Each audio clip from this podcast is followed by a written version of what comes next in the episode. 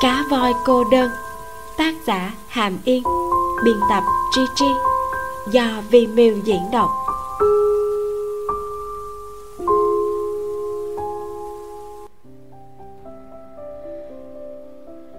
Ngoài truyện, Cao Nguyên và Lạc Hiểu Mai. Từng có một khoảng thời gian, Cao Nguyên cảm thấy cuộc đời của bản thân đã kết thúc. Bệnh tật ập tới bất ngờ, không cho anh một khúc nhạc đệm nào. Nằm trong bệnh viện hơn nửa năm, trải qua hai lần phẫu thuật. Kết quả bác sĩ nói với ba mẹ anh với giọng điệu rất bình thường: đứa bé này e là cả đời này không thể đứng lên. Nghe thấy lời này, Cao Nguyên đang giả bộ ngủ. Ba mẹ cho rằng anh không nghe thấy, nhưng không biết rằng anh đang nghiến răng rất chặt mới nhịn được nước mắt tuôn trào. Năm đó Cao Nguyên mới mười lăm tuổi, còn đang học năm ba sơ trung. Anh đã bỏ lỡ kỳ kiểm tra đầu vào vì bệnh tật, mở to mắt nhìn bạn học ngày xưa thi lên cao trung, còn mình chỉ sống qua ngày trong bệnh viện. Cao Nguyên suy sụp tinh thần, nhưng không nổi giận đùng đùng, chỉ ngày ngày lấy nước mắt rửa mặt. May mắn thay, anh có ba mẹ cực kỳ yêu thương mình. Bọn họ không trách cứ lẫn nhau, luôn ủng hộ và yêu thương Cao Nguyên, giúp anh vượt qua những tháng ngày đen tối. Cao Nguyên tạm nghỉ học hai năm, không ngừng trị liệu, phục hồi sức khỏe, đến bệnh viện lớn ở Bắc Kinh và Thượng Hải, đôi lúc cũng bị vài bệnh viện dỏm lừa gạt tiền. Di chứng do bệnh viêm tủy để lại là hai chân dưới của anh mềm nhũn. May mà vị trí tổn thương tương đối thấp, không ảnh hưởng đến đôi tay, đồng thời bộ phận sinh dục cũng không hoàn toàn mất khống chế. Khác với tổn thương tủy sống hoàn toàn do tai nạn ngoài ý muốn, chân của Cao Nguyên còn một chút cảm giác. Lúc đầu thật ra không thể nào đứng dậy nổi, phải dựa vào xe lăn. Nhưng trải qua ba năm phục hồi chức năng, lực trên đôi chân của anh đã được tăng cường rất nhiều. Cuối cùng có một ngày anh có thể chống hai nạn, hai chân không cần dụng cụ chống đỡ cũng đứng lên được. Điều này khiến cho anh mừng rỡ như điên, tựa như trong bóng đêm thấy được một tia ánh rạng đông. Sau một thời gian dài từ khi đứng lên đi lại, sự tiến bộ của Cao Nguyên có thể nhìn thấy được bằng mắt thường. Anh đã ở độ tuổi mười tám mười chín tuổi, chức năng thể chất của anh đang trong thời kỳ đỉnh cao. Anh rất cố gắng tập đi, tăng cường cơ bắp dưới chân, không chùn bước. Cuối cùng, sau khi sinh nhật lần thứ mười chín của Cao Nguyên đi qua, một điều kỳ diệu đã xảy ra với anh. Người bị bác sĩ nói không bao giờ đứng lên được, lại có thể chống đạn xuống đất, chậm rãi đi lại. Cao Nguyên là một người rất cứng cỏi, điều đó thể hiện trong việc phục hồi chức năng và chưa từ bỏ việc học. Khi anh bị bệnh, ba mẹ đã ngoài bốn mươi, nhiều người khuyên họ nên sinh thêm con vì bệnh của Cao Nguyên có khả năng ảnh hưởng đến cuộc sống hôn nhân và sinh con sau này của anh. Nhưng ba mẹ Cao Nguyên không đồng ý. Ở tuổi tứ tuần, việc sinh thêm con là điều quá rủi ro và áp lực tài chính cũng rất lớn. Cao Nguyên cần có người chăm sóc. Sau khi bàn bạc, hai vợ chồng quyết định nên vun ván cho Cao Nguyên. Đứa bé còn nhỏ, cuộc đời này vẫn còn một chặng đường dài phía trước. Chẳng ai quy định chân không tốt thì cuộc đời coi như xong. Vì thế, dưới sự cổ vũ của ba mẹ, Cao Nguyên mười bảy tuổi trở về sơ trung tiếp tục việc học, được nhận vào một trường trung học phổ thông trong kỳ thi tuyển sinh vài tháng sau đó. Ba năm sau, cũng chính là lúc anh hai mươi tuổi, đã thi đậu vào trường hành chính công, một trường đại học ở Tiền Đường, chuyên ngành nghiên cứu xã hội học. Cao Nguyên đã sớm đặt cho mình mục tiêu, sau khi tốt nghiệp sẽ đến Liên đoàn Người Khuyết Tật đảm nhận vị trí nhân viên công chức. Cho nên trong bốn năm đại học, anh đã vào đảng, tích cực tham gia các hoạt động xã hội, làm công ích, tham gia câu lạc bộ xe lăn, học tập tâm lý học. Cuộc sống rực rỡ tràn ngập sắc màu. Tuy nhiên, mỗi đêm khuya tĩnh lặng, Cao Nguyên cũng từng có chút mơ hồ về tương lai. Anh chưa từng yêu đương, lê hai chân ốm yếu cùng nạn, thật sự không đủ tự tin trước mặt một cô gái. Cao Nguyên đẹp trai, ở đại học có vài cô gái tỏ tình với anh, nhưng anh không nghĩ ra đối phương là vì cảm thông hay tò mò, cho nên chưa từng đáp lại. Bà đã từng uyển chuyển hỏi anh, anh còn cứng rắn đỏ bừng mặt, từ chối trả lời vấn đề này. Mẹ từng nhiều lần dặn dò anh, có thể yêu đương nhưng đừng trêu chọc mấy cô gái bình thường, bởi vì tình cảm có khả năng cao sẽ chết đi, đối phương sẽ không đồng ý. Cuối cùng người tổn thương sẽ là Cao Nguyên. Trong gia đình có một người con tàn tật, ba mẹ luôn suy nghĩ rất nhiều. Ba mẹ Cao tất nhiên hy vọng Cao Nguyên có thể kết hôn, sinh con hay không cũng không sao cả. Có người cùng anh trải qua cuộc sống và giúp đỡ anh là được. Suy nghĩ của họ rất thực tế, nhưng hiện thực lại tàn khốc. Bọn họ hy vọng tốt nhất bên nhà gái chỉ bị nhẹ, người lành lặn thì chạy mất, tàn tật nặng thì... Cao Nguyên đã bị coi là tàn tật nặng, nếu cưới một người cũng như thế, thật sự đành chịu. Cao Nguyên hiểu suy nghĩ của ba mẹ, nhưng anh không bày tỏ quan điểm của mình. Đối với yêu đương và kết hôn, anh thật sự thiếu đi tự tin. Suốt bao năm qua, anh chỉ nghĩ đến việc học và phục hồi chức năng, có thể tự lo cho bản thân trong cuộc sống, chưa từng rung động với bất kỳ cô gái nào. Có đôi lúc anh cũng sẽ khao khát có được tình yêu, đôi lúc lại cảm thấy bộ dáng này của mình ở bên ai cũng đều liên lụy người ta, cả đời một mình không phải là không thể. hai mươi bốn tuổi, Cao Nguyên tốt nghiệp đại học, chuẩn bị cho kỳ thi vào liên đoàn người khuyết tật. Chuyện khác đều bị anh ném sang một bên. Anh rất tỉnh táo, thứ anh cần bây giờ không phải là bạn gái, mà là một công việc ổn định để có thể tự nuôi sống bản thân, không muốn để cho ba mẹ lo lắng. Để tăng cơ hội cho kỳ kiểm tra công chức, Cao Nguyên đã đăng ký một khóa đào tạo thủ ngữ cho người câm điếc. Các lớp học từ hai giờ đến bốn giờ chiều mỗi ngày tại trường học khuyết tật Tiền Đường. Ngày đầu tiên Cao Nguyên đến trường học khuyết tật, mặt trời chói chang, trường học đang trong kỳ nghỉ hè, không thấy bóng dáng một người nào. Anh đến rất sớm, lúc này còn chưa đến một giờ. Cao Nguyên không ngồi xe lăn, sau khi xuống taxi, một mình chống hai cây nạn đi bộ vào trường học. Cánh tay của anh rất khỏe, đoạn đường như vậy đối với anh cũng không phải quá khó. Tuy rằng hai chân không có sức, nhưng vẫn có thể di chuyển được. Đối với ánh mắt của người khác, anh đã quen từ rất lâu rồi. Cao Nguyên đi đến khu dạy học, ngẩng đầu nhìn cầu thang. Khóa huấn luyện ở tầng ba, anh đã hỏi thăm trước, khu dạy học không có thang máy. Mẹ vốn định đi cùng để giúp anh, nhưng Cao Nguyên không đồng ý. Mỗi ngày đều phải đi học, sau này anh đi làm cũng phải tự mình ra cửa, sao lại bị mấy cầu thang này làm khó chứ. Cao Nguyên tự cổ vũ mình, chống đạn bước đầu tiên. Sau khi ổn định, chân trái nhanh nhạy hơn bước lên trước, rồi dùng lực nâng chân phải lên. Như vậy đã xem như bước lên một bậc thang. Chân trái của anh nhạy cảm và lực mạnh hơn chân phải. Lúc đi đường, trọng tâm thân thể khó tránh khỏi sẽ dồn vào chân trái, dẫn đến sau mấy năm hai bên bả vai có chút chênh lệch, nghĩa là hơi vẹo cột sống. Nếu không chú ý nhìn sẽ không dễ dàng phát hiện. Lúc cởi quần áo tắm rửa sẽ tương đối rõ ràng hơn. Đây cũng là một trong những lý do khiến anh không muốn yêu đương. Tính cách của Cao Nguyên khá ổn trọng, không nói nhiều, làm việc rất kiên định, khá hòa đồng và thoải mái với bạn bè, không hề ngại đề cập đến thân thể tàn tật của mình, còn nói với bọn họ một chút về tình hình bệnh tật của mình. Nhưng trong sâu thẳm trái tim, anh biết mình khác với những người khác. Cảm giác tự ti bị anh chôn thật sâu, không dễ để cho người khác nhìn ra được. Thời tiết rất nóng, không có điều hòa ở các khu vực chung của tòa nhà dạy học. Cao Nguyên leo từ lầu một đến lầu hai đã đổ đầy mồ hôi. Khu dạy học tự như không có lấy một người, anh chỉ có thể nghe thấy tiếng gõ nàn của mình rơi trên mặt đất. Ngay khi Cao Nguyên đang đứng trên lầu hai hít thở nghỉ ngơi, chuẩn bị tiếp tục tiến lên lầu ba, thì trong tầm nhìn của anh xuất hiện một người. Là một cô gái trẻ, tóc ngắn, mặc một chiếc váy màu hồng nhạt, dáng người yểu điệu, dung nhan thanh lệ. Khi cô xuất hiện trong tầm mắt của Cao Nguyên, chỉ cách anh khoảng bảy tám mét. Cao Nguyên là người chỉ có thể di chuyển chậm chạp, ngay cả khi phát hiện cô dừng lại trợn tròn mắt nhìn mình, anh cũng không thể nào chạy được. Anh không giấu được nạn dưới cánh tay, hai chân càng không thể chịu đựng thêm nữa. Anh cúi đầu không nhìn cô, chống nạn lên bậc thang, khó khăn nâng chân trái bước lên. Điều khiến anh ngạc nhiên là cô gái đó vẫn không rời đi.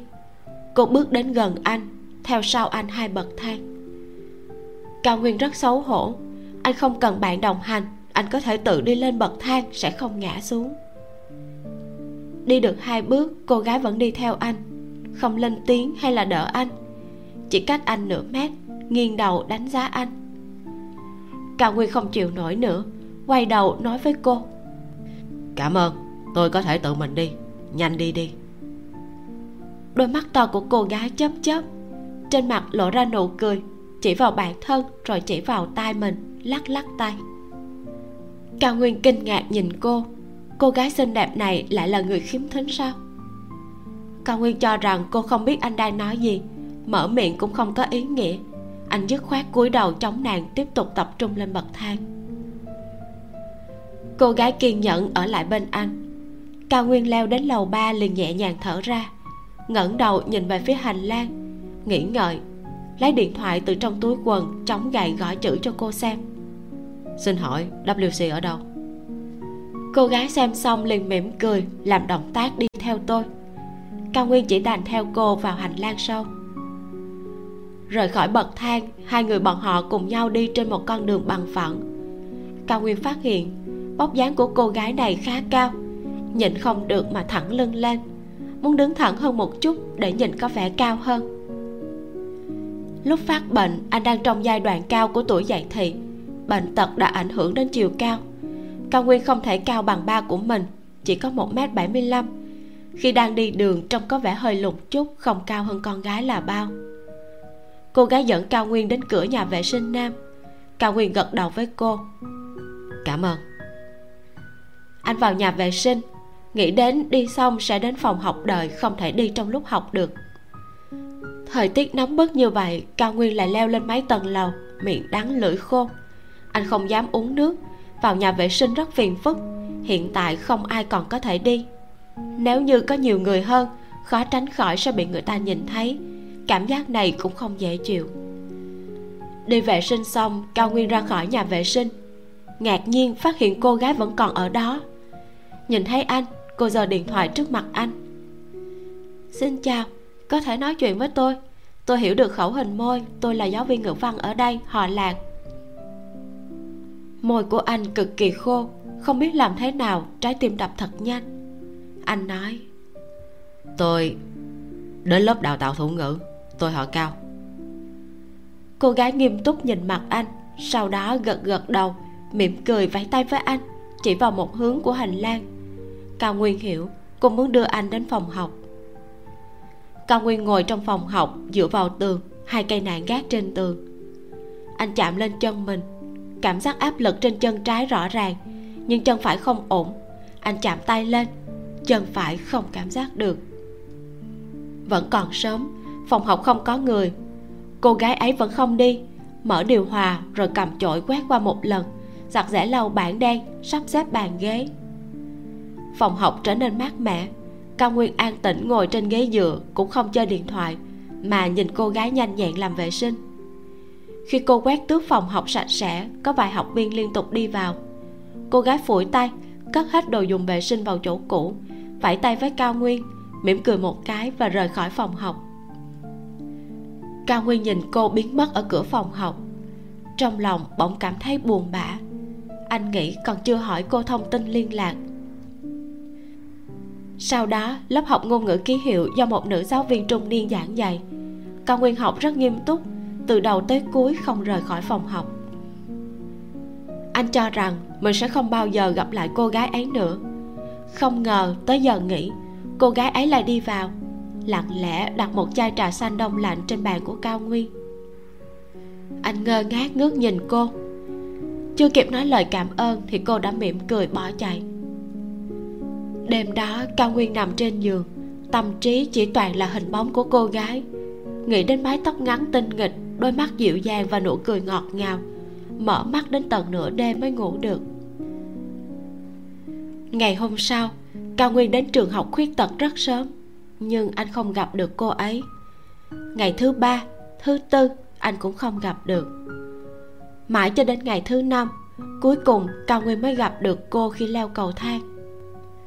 Cô không mặc váy nữa mà là áo thun cùng quần jean, càng thêm trẻ trung đáng yêu. Cao Nguyên vẫy tay chào cô khi nhìn thấy từ xa. Cô gái cũng nhìn thấy anh, mỉm cười bước tới. Cao Nguyên kẹp cánh tay vào nạn, hai tay nâng lên, khoa tay múa chân dùng thủ ngữ mà mấy ngày nay anh vừa mới học. Xin chào, tôi là Cao Nguyên, cô tên gì? Chúng ta có thể add WeChat không? Cô gái ấy nghiêng nghiêng đầu. Cao Nguyên lấy điện thoại ra, cõi lòng đầy chờ mong nhìn cô. Cô gái lấy điện thoại di động ra và gõ. Tôi là Lạc Hiểu Mai, xin lỗi tôi sẽ không add WeChat đâu. Lần đầu tiên trong cuộc đời, Cao Nguyên chủ động hỏi add WeChat với một cô gái, nhưng lại bị từ chối. Vào ngày cuối cùng của khóa đào tạo, Lạc Hiểu Mai bước vào lớp học trong giờ giải lao và trò chuyện với nữ giáo viên bằng thủ ngữ. Cao Nguyên ngồi trong góc nhìn cô. Lạc Hiểu Mai nói xong rời đi, cũng nhìn thoáng qua hướng anh. Trên mặt vẫn mang nụ cười. Trái tim của Cao Nguyên đập mạnh, nhanh chóng cúi đầu không dám nhìn cô nữa. Sau đó anh rời khỏi trường học khuyết tật, tiếp tục chuẩn bị cho kỳ thi, mất đi liên lạc với Lạc Hiểu Mai. Mấy tháng sau, Cao Nguyên trượt kỳ thi công chức đầu tiên. Anh cực kỳ nản lòng, vất vả chuẩn bị lâu như vậy lại không thi đậu, cảm giác rất có lỗi với ba mẹ. Ba mẹ an ủi anh hãy tiếp tục thi lại. Dựa vào thể chất và chuyên ngành của Cao Nguyên, ra ngoài tìm công việc cũng vô dụng, thì vào biên chế là con đường tốt nhất. Anh buồn bực không biết nên làm sao để giải tỏa, mở WeChat cũng tìm không được người nói chuyện. Ma xui quỷ khiến thế nào, anh mở khung chat với một giáo viên ngôn ngữ ký hiệu. Suy nghĩ thật lâu, anh gửi mấy câu thăm hỏi. Sau khi giáo viên trả lời, Cao Nguyên hỏi: Cô ơi, cho hỏi, cô gái khiếm thính thường xuyên vào phòng học tìm cô trên lớp ấy, cô có WeChat của cô ấy không ạ? À? Cứ như vậy, Cao Nguyên tìm được WeChat của Lạc Hiểu Mai. Anh trực tiếp gửi kết bạn. Chào cô Lạc, tôi là Cao Nguyên, còn nhớ tôi không? Cao Nguyên cùng Lạc Hiểu Mai bắt đầu trò chuyện online, là trò chuyện không phải hẹn hò. Anh nói với Lạc Hiểu Mai mình bị trượt kỳ thi của liên đoàn người khuyết tật. Lạc Hiểu Mai an ủi anh, nói lần sau phải cố gắng hơn, đừng nản lòng. Cao Nguyên ngày nào cũng ở nhà, ngoài trừ đến bệnh viện phục hồi chức năng, anh rất ít khi ra ngoài. Hầu như tối nào anh cũng nói chuyện với Lạc Hiểu Mai. Đề tài được xuất phát từ anh. Lúc đầu Lạc Hiểu Mai câu được câu mất, anh có thể cảm giác được cô đang cảnh giác. Dần dần hai người thân hơn, đề tài nói chuyện cũng nhiều hơn. Họ chia sẻ những cuốn sách đọc gần đây, nói về cảm xúc sau khi đọc, chia sẻ những bộ phim đã xem gần đây, nói về những điều thú vị trong cuộc sống của nhau, và thỉnh thoảng còn cùng nhau chơi game. Cuộc sống của Cao Nguyên khá đơn điệu nhạt nhẽo. Mỗi ngày Lạc Hiểu Mai đều đi làm tan tầm, cuộc sống phong phú hơn rất nhiều. Cô nói với Cao Nguyên có học sinh rất nghịch ngợm trong lớp, chọc cô tức giận. Đã như những học sinh đó ngoan ngoãn như em trai của cô thì tốt rồi. Em trai của cô cũng là người khiếm thính, từ nhỏ đã rất yên tĩnh. Chỉ là học tập không tốt lắm, cô cảm thấy em ấy hơi ngốc. Cao Nguyên liền cười. Anh nói nếu cậu ấy biết cô nói không tốt về mình sẽ tức giận. Lạc Hiểu Mai nói sẽ không. Em trai của cô là một cậu bé rất đáng yêu, nếu có cơ hội sẽ giới thiệu bọn họ làm quen. Bọn họ nói về cuộc sống và gia đình của mình. Lạc Hiểu Mai nói với Cao Nguyên, bệnh điếc của cô là di truyền, em trai và ba đều là người khiếm thính bẩm sinh, cũng có thể sẽ di truyền lại cho thế hệ sau, cho nên cô tạm thời không nghĩ đến chuyện yêu đương kết hôn. Cao Nguyên cảm thấy cô ấy đang khéo léo từ chối mình. Anh có ý với cô, cô có thể cảm nhận được. Đúng thật là anh cũng không có đủ tự tin để theo đuổi Lạc Hiểu Mai. Cô là giáo viên công chức, đã làm việc một năm. Anh vẫn là một thanh niên có chân không tốt, chưa có việc làm, thì làm sao anh có đủ tư cách để yêu một cô gái chứ? Cao Nguyên cảm thấy bản thân mình cần cố gắng hơn. Sau khi trúng tuyển vào công chức mới có thu nhập, có thể rủ Lạc Hiểu Mai ra ngoài xem phim, ăn cơm. Anh vẫn luôn học thêm thủ ngữ trên video, chờ đến ngày được thử giao tiếp với Lạc Hiểu Mai. Anh muốn cho cô biết cô là cô gái đầu tiên khiến cho anh động tâm. Nhưng lần thứ hai Cao Nguyên thi vẫn thất bại. Ngày có kết quả anh trốn trong phòng mà khóc thầm. Anh đã hai mươi lăm tuổi, đã bị tàn tật mười năm, không còn trẻ nữa, vẫn chưa kiếm được một xu nào. Gia đình đã dành gần như toàn bộ tiền tiết kiệm để chữa trị cho anh trong những năm đầu, mới dần dần khá lên trong vài năm trở lại đây. nhưng anh không thể nào tìm được việc làm và không thể làm được vị trí như mình mong muốn. Đả kích thật sự quá lớn này làm cho Cao Nguyên cảm thấy sự tồn tại của mình rốt cuộc có ý nghĩa gì nữa. Vất vả thi được một tấm bằng, nhưng vì đôi chân tàn mà chẳng ai thèm quan tâm trên thị trường việc làm. Lạc Hiểu Mai nhận ra tinh thần sa sút của Cao Nguyên trên WeChat. Cô gửi tin nhắn cho anh, nhưng Cao Nguyên vẫn chưa trả lời. Sau một lúc im lặng, cô nói. Lạc Hiểu Mai viết: Cao Nguyên, gặp mặt đi, tôi mời anh ăn cơm, đừng buồn nữa. Trong cách hiểu của Cao Nguyên, đây là lần đầu tiên anh cùng Lạc Hiểu Mai hẹn hò. Đương nhiên Lạc Hiểu Mai không cho rằng như vậy. Cô nói lúc đó mình chỉ đơn giản muốn động viên Cao Nguyên, cảm thấy anh thật thảm, thi hai lần vẫn không đậu, thật ngốc giống như em trai của cô. Vào ngày gặp mặt, Cao Nguyên mặc một bộ đồ mới, làm tóc một chút, vui vẻ và ngồi xe lăn đi ra ngoài. Anh không sử dụng nạn, không biết hôm nay phải đi qua bao nhiêu con đường, sợ mình không thể chịu nổi. Vì thế lần đầu tiên Lạc Hiểu Mai nhìn thấy anh ngồi trên xe lăn. Bọn họ đến trung tâm thương mại để ăn lẩu. Lạc Hiểu Mai nói sẽ đãi anh, kiên quyết không cho Cao Nguyên trả tiền. Cao Nguyên rất ngượng ngùng. Sau khi ăn xong, anh đến một hiệu sách trên tầng đầu tiên của trung tâm mua sắm, chọn một bộ sách cho Lạc Hiểu Mai xem như làm quà, nhất định bắt cô phải nhận lấy. Trình độ ngôn ngữ của người câm điếc của Cao Nguyên vẫn chưa tốt. Khi anh nói chuyện trực tiếp với Lạc Hiểu Mai, gần như cô đều xem hiểu. Khi cô trả lời, đa phần sẽ đánh chữ trên điện thoại. Chỉ có vài câu rất đơn giản mới dùng đến thủ ngữ. Cao Nguyên miễn cưỡng hiểu được. Anh cảm nhận được sự tích cực của Lạc Hiểu Mai. Đây là một cô gái khiếm thính, có tính cách ôn nhu và tâm hồn tỏa nắng. Cô không oán trời trách đất, cực kỳ thản nhiên trước tai điếc của mình.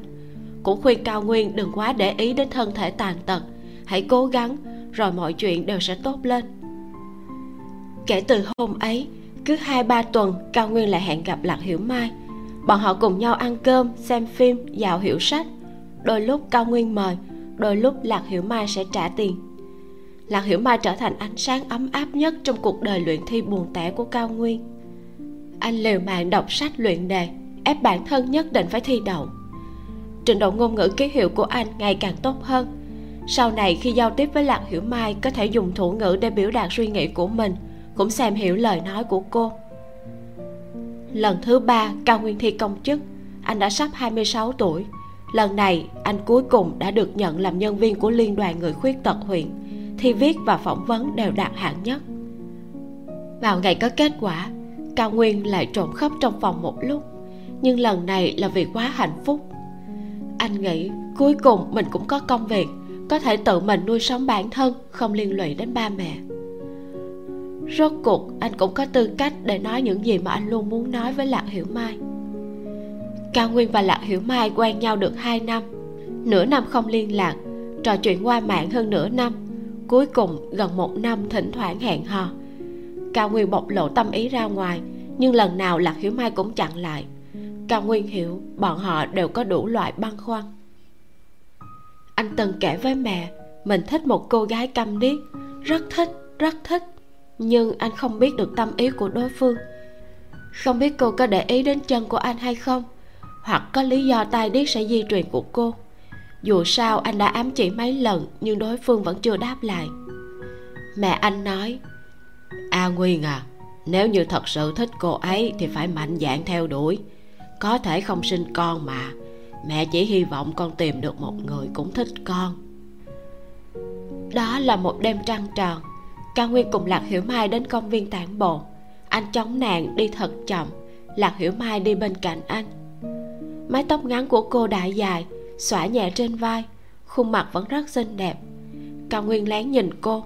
Đột nhiên nàng bị vấp, anh hơi lảo đảo. Lạc Hiểu Mai nhanh chóng đỡ cánh tay anh, mới giữ cho anh không ngã.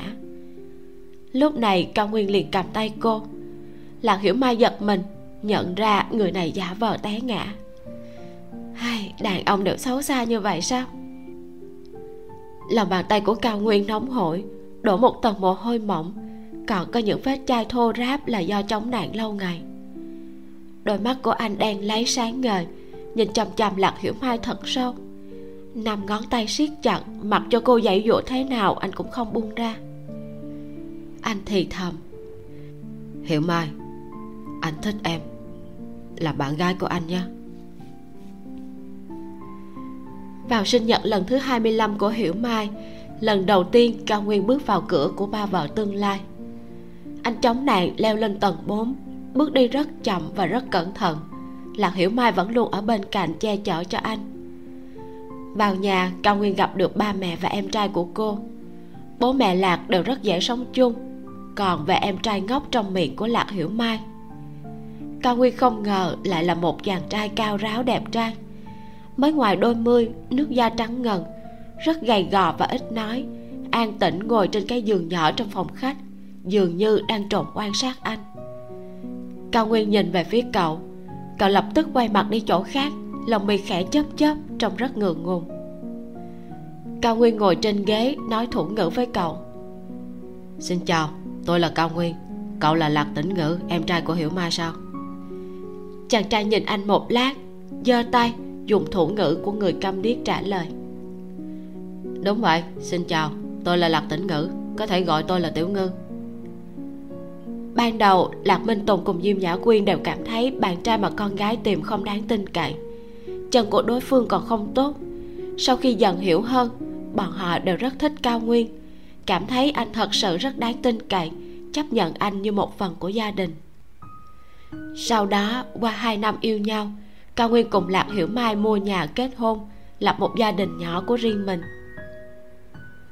Lại sau đó chính là bốn năm sau ngày kết hôn.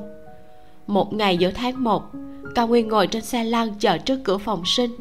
Bên cạnh là người lớn của hai bên, còn có cậu em vợ Lạc Tĩnh Ngữ và bạn gái Chiêm Hỉ, cùng nhau mong chờ em bé của Cao Nguyên và Lạc Hiểu Mai ra đời. Không biết đã qua bao lâu, y tá đẩy một chiếc xe nhỏ ra, nhìn xung quanh hỏi: Con của Lạc Hiểu Mai, người thân là ai? Cao Nguyên kìm nén tâm tình kích động, di chuyển xe lăn: Là tôi, tôi là chồng của Lạc Hiểu Mai. Xin chúc mừng, mẹ con đều bình an, là một bé trai nặng ba phẩy ba ki-lô-gam, sức khỏe tốt. Y tá ngập ngừng một chút: Nhưng em bé còn phải kiểm tra thính giác thêm, đó là bé... Cao Nguyên cười nói: Tôi biết, lần kiểm tra đầu tiên thất bại đúng không? Không sao, không sao cả, chúng tôi đều biết, thật sự không sao. Y tá yên tâm: Ừ, ngày mai sẽ làm kiểm tra thính lực lại, hôm nay có thể mang bé về phòng bệnh trước, một lát nữa sản phụ sẽ ra ngay. Cuối cùng Cao Nguyên đã có cơ hội đến nhìn đứa bé trong xe đẩy. Nhóc đang ngủ, mái tóc đen dày, mắt nhắm nghiền và khuôn mặt nhăn nheo, trông thật nhỏ bé. Anh đưa tay chạm vào bàn tay nhỏ bé của con trai, nhóc khẽ nhúc nhích ngón tay. Mắt Cao Nguyên ương ướt, nói thật nhẹ: Bé con, đừng sợ, ba mẹ sẽ cùng con lớn lên.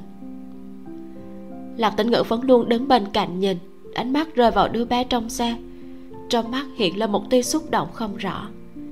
Người bên cạnh nắm tay anh, anh quay đầu nhìn cô. Chiêm Hỉ cười nói: Bé con thật đáng yêu. Lạc Tĩnh Ngữ gật đầu. Sau khi quay đầu nhìn lại, anh thầm thở dài một hơi thật nhẹ. Ngoài truyện hai, khai trương phòng trà. Cuối tháng mười một, vào một ngày hoàng đạo, mọi việc đều tốt lành. Phòng trà của Lạc Tĩnh Ngữ và Chiêm Hỉ chính thức khai trương. Lối vào cửa hàng đầy những lẵng hoa do bạn bè và gia đình gửi tặng. Là Hân Nhiên cùng Bỏ Tôm hỗ trợ chiêu đãi khách. Công việc của hai người rất thoải mái. Còn nói với Chiêm Hỉ, phòng trà này tựa như một nơi để giải trí, ban ngày rảnh rỗi nhàm chán có thể dẫn bạn bè tới chơi. Chiêm Kiệt đút tay vào túi quần, đứng trước cửa hàng ngẩng đầu nhìn bảng hiệu. Trên bảng hiệu bằng gỗ có hai chữ to: Hỷ Ngư. Đặc biệt được làm ở nửa bên không bị cây lớn chắn ngang, không biết là phong chữ gì, trông rất bắt mắt. Bên cạnh chữ Hỷ Ngư còn có một logo nhỏ, là một con cá voi hoạt hình cùng quả trứng gà tròn vẽ mặt cười ở trên đầu. Cá voi đang nhắm mắt, lông mi cong vút, trông rất hiền lành. Ở nửa bên kia của tấm biển là tám chữ nhỏ, hai chữ trong một từ: trà thơm, ăn nhẹ, tạo hoa, thủ công. Chiêm Kiệt bước vào cửa hàng, một cô gái khoảng hai mươi tuổi trong bộ đồng phục chào đón với một nụ cười ngọt ngào: Chào mừng quý khách, Cô bé tên là Tiểu Miêu, là người phục vụ được Chiêm Hỉ thuê. Ngoài ra còn có ba nhân viên trong cửa hàng, hai người phụ trách bếp sau, Vân Chi, Thanh Ca làm món ăn Trung Quốc và dim sum, Mộng Mộng pha chế thức uống và món ăn kiểu Tây. Một người khác là Nhạc Kỳ làm việc văn phòng ở tầng hai. Khi phòng trà mới mở, ngày nào Chiêm Hỉ và Lạc Tĩnh Ngữ cũng tới. Chiêm Hỉ không dám tuyển thêm quá nhiều người, sợ không đủ tiền để trả, để bản thân mình làm thu ngân kiêm mấy việc lặt vặt. Thuê Nhạc Kỳ là ý tưởng của Lạc Tĩnh Ngữ. Việc kinh doanh cửa hàng tao bao sẽ không dừng lại. Đơn đặt hàng trang sức hán phục còn có yêu cầu dịch vụ chăm sóc và giao tiếp online với khách hàng.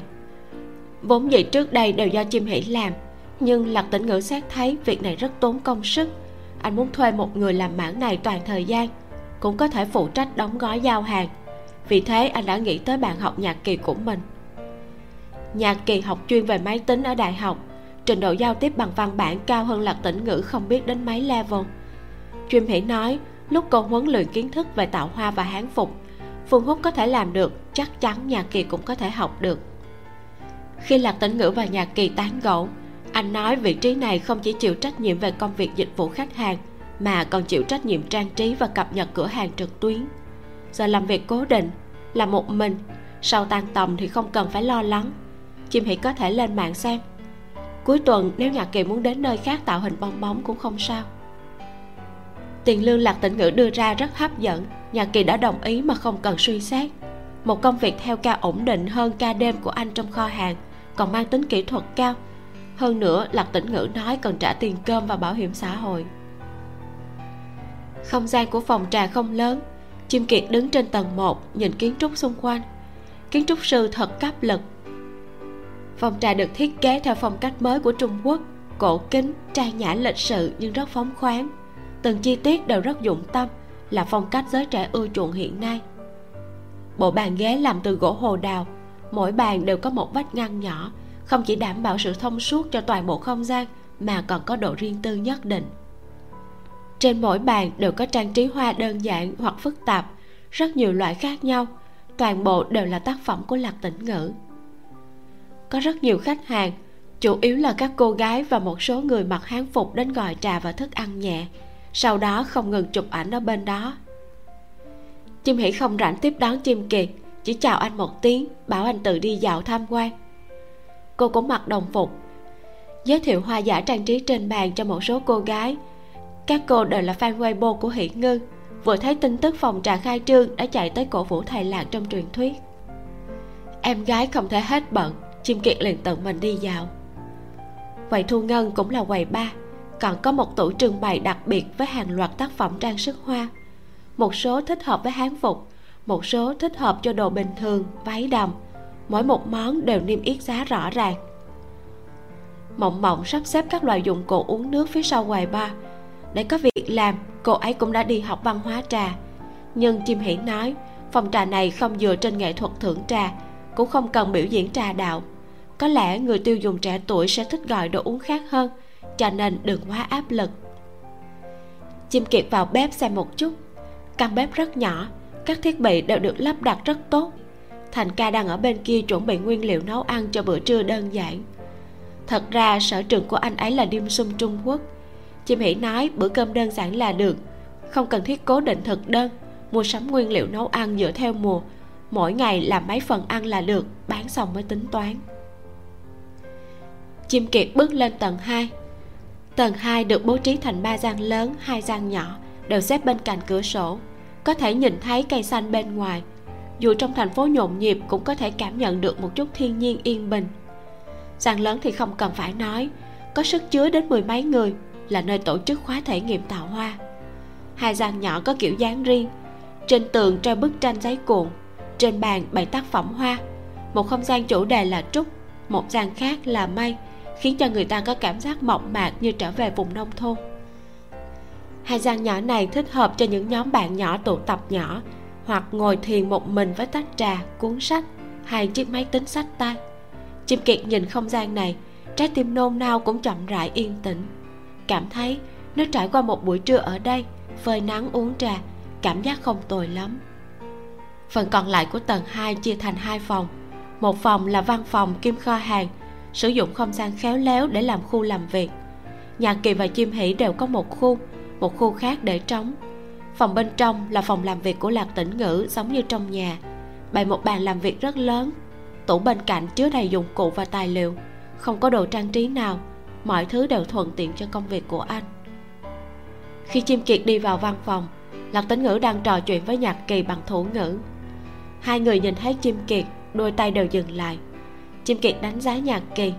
Đó là một chàng trai trạc tuổi Lạc Tĩnh Ngữ, ngoại hình khá đoan chính, nhưng ánh mắt lộ đầy thăng trầm, cảm giác cuộc sống không mấy dễ dàng. Lạc Tĩnh Ngữ dùng thủ ngữ chào Chiêm Kiệt. Chào anh. Chiêm Kiệt hỏi, đang bận sao? Lạc Tĩnh Ngữ cười lắc đầu. Chiêm Kiệt tiến lên vỗ cánh tay của anh, nói, ra dáng ông chủ rồi đây nhỉ, làm tốt nha. Lạc Tĩnh Ngữ nhanh chóng lấy điện thoại đánh chữ cho anh xem. Anh là cổ đông, em sẽ cố gắng. Chiêm Kiệt đã bỏ mười vạn tệ đầu tư cho phòng trà, trên danh nghĩa là cổ đông, còn được cho biết cuối năm sẽ có hoa hồng. Thật ra Chiêm Kiệt cũng là vì suy nghĩ cho Chiêm Hỉ. Em gái cùng Lạc Tĩnh Ngữ mở cửa hàng nhưng không đưa ra một đồng nào, đồn ra ngoài không tốt, cho nên anh đành đưa tiền. Dù sao cũng không phải vô ích. Chiêm Kiệt khá tin tưởng Lạc Tĩnh Ngữ, người cũng có vài năng lực, lại cần mẫn, sao không thể làm nên chuyện chứ. Sau khi trở lại tầng một, Chiêm Kiệt phát hiện Chiêm Hỉ đang nói chuyện với một người đàn ông chống nạn. Khi thấy anh đi xuống liền gọi. Chiêm Hỉ nói, anh à, đây là ba và anh rể của Tiểu Ngư. Đây xem như là lần đầu tiên Chiêm Kiệt gặp được người nhà của Lạc Tĩnh Ngữ. Diêm Nhã Quyên đang trong cửa hàng, Lạc Hiểu Mai sắp sinh, Lạc Minh Tùng và Cao Nguyên làm đại diện tới chúc mừng. Chiêm Hỉ giới thiệu họ với nhau. Cao Nguyên chống nạn đưa tay ra bắt với Chiêm Kiệt. Chào anh, tôi là Cao Nguyên, anh rể của Tiểu Ngư. Xin lỗi, chân tôi không tiện lắm.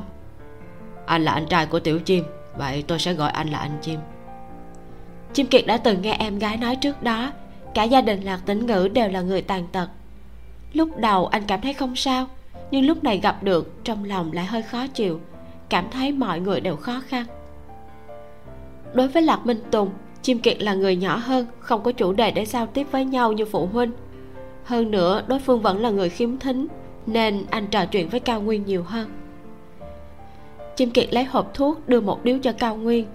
Cao Nguyên hiếm khi hút thuốc, anh vẫn đưa tay nhận theo lễ phép, cùng Chiêm Kiệt ra ngoài hút thuốc. Cao Nguyên nhỏ tuổi hơn Chiêm Kiệt, trò chuyện lại rất già dặn. Lúc nói đến Lạc Tĩnh Ngữ cùng Chiêm Hỉ, Cao Nguyên nói, Tiểu Chiêm là một cô gái tốt. Sau khi Tiểu Ngư quen cô ấy đã thay đổi rất nhiều, trở nên rộng rãi, thích cười. Trước kia Tiểu Ngư thật rất hướng nội, tôi còn không tưởng ra cậu ấy quen bạn gái sẽ như thế nào. Quả nhiên là gặp được đúng người, đúng thời điểm. Anh Chiêm, tôi không dám nói những cái khác, nhưng tôi tuyệt đối có thể cam đoan con người Tiểu Ngư tuy là không nghe được, nhưng thật sự là một cậu nhóc rất tốt. Lạc Tĩnh Ngữ là một cậu nhóc còn nhỏ tuổi, Chiêm Kiệt có thể nhìn ra được. Không chỉ có vậy, anh còn nhìn thấy cặp nhẫn trên ngón áp út tay trái của Lạc Tĩnh Ngữ và Chiêm Hỉ. Cái cảm giác này, tâm tình của Chiêm Kiệt hơi phức tạp. Trong suy nghĩ của anh, Chiêm Hỉ vẫn là một cô bé, chẳng biết nên lớn lên từ lúc nào và tìm được bạn trai, khiến cho anh nhớ đến mình khi còn trẻ. Năm hai mươi bốn tuổi lúc ấy, thật sự là một độ tuổi không sợ trời không sợ đất. Lạc Tĩnh Ngữ cũng không ở mãi trên tầng hai, anh sẽ tới tầng một hỗ trợ. Lúc anh xuống dưới, bỗng bị mấy cô gái phát hiện, sôi nổi hét lên, wow, chính là thầy Lạc sao? Tôi được nhìn thấy mặt chính diện của thầy Lạc rồi, đẹp trai quá. Bông hoa thầy Lạc người ta đã có chủ rồi, cậu không thấy nhẫn trên tay của anh ấy hả? Khi nào tôi mới được học khóa thể nghiệm của thầy Lạc đây, tôi rất muốn học cách làm hoa đó. Chiêm Hỉ cười nói với các cô ấy, cuối tuần sẽ có khóa thể nghiệm đầu tiên, thầy Lạc đích thân dạy, có thể đặt lịch hẹn trên trang trước đó. Bạn bè thân thích ăn xong cơm chiều mới rời đi. Lạc Tĩnh Ngữ tiễn ba và anh rẽ ra cửa, Chiêm Kiệt cũng đi ra, hỏi Cao Nguyên, Tiểu Cao, tôi đưa mọi người về. Cao Nguyên lấy chìa khóa xe cho anh xem. Không cần đâu anh Chiêm, cảm ơn, tôi lái xe tới, xe đang ở bãi đỗ xe. Chiêm Kiệt nhìn chân của anh, kinh ngạc hỏi, cậu có thể lái xe sao? Đúng vậy, tôi có bằng xê năm. Cao Nguyên nói xong nhìn Lạc Tĩnh Ngữ, Tiểu Ngư à, dành chút thời gian bảo Tiểu Chiêm đi thi bằng lái xe đi, mua chiếc xe. Hai người mở cửa hàng như thế này không có xe sẽ không tiện đâu. Lạc Tĩnh Ngữ ngây ngốc, lập tức gật đầu. Anh đã nói có lý, hiện tại anh và Hoang Hoang không phải làm việc tại nhà, đúng thật cần mua một chiếc xe.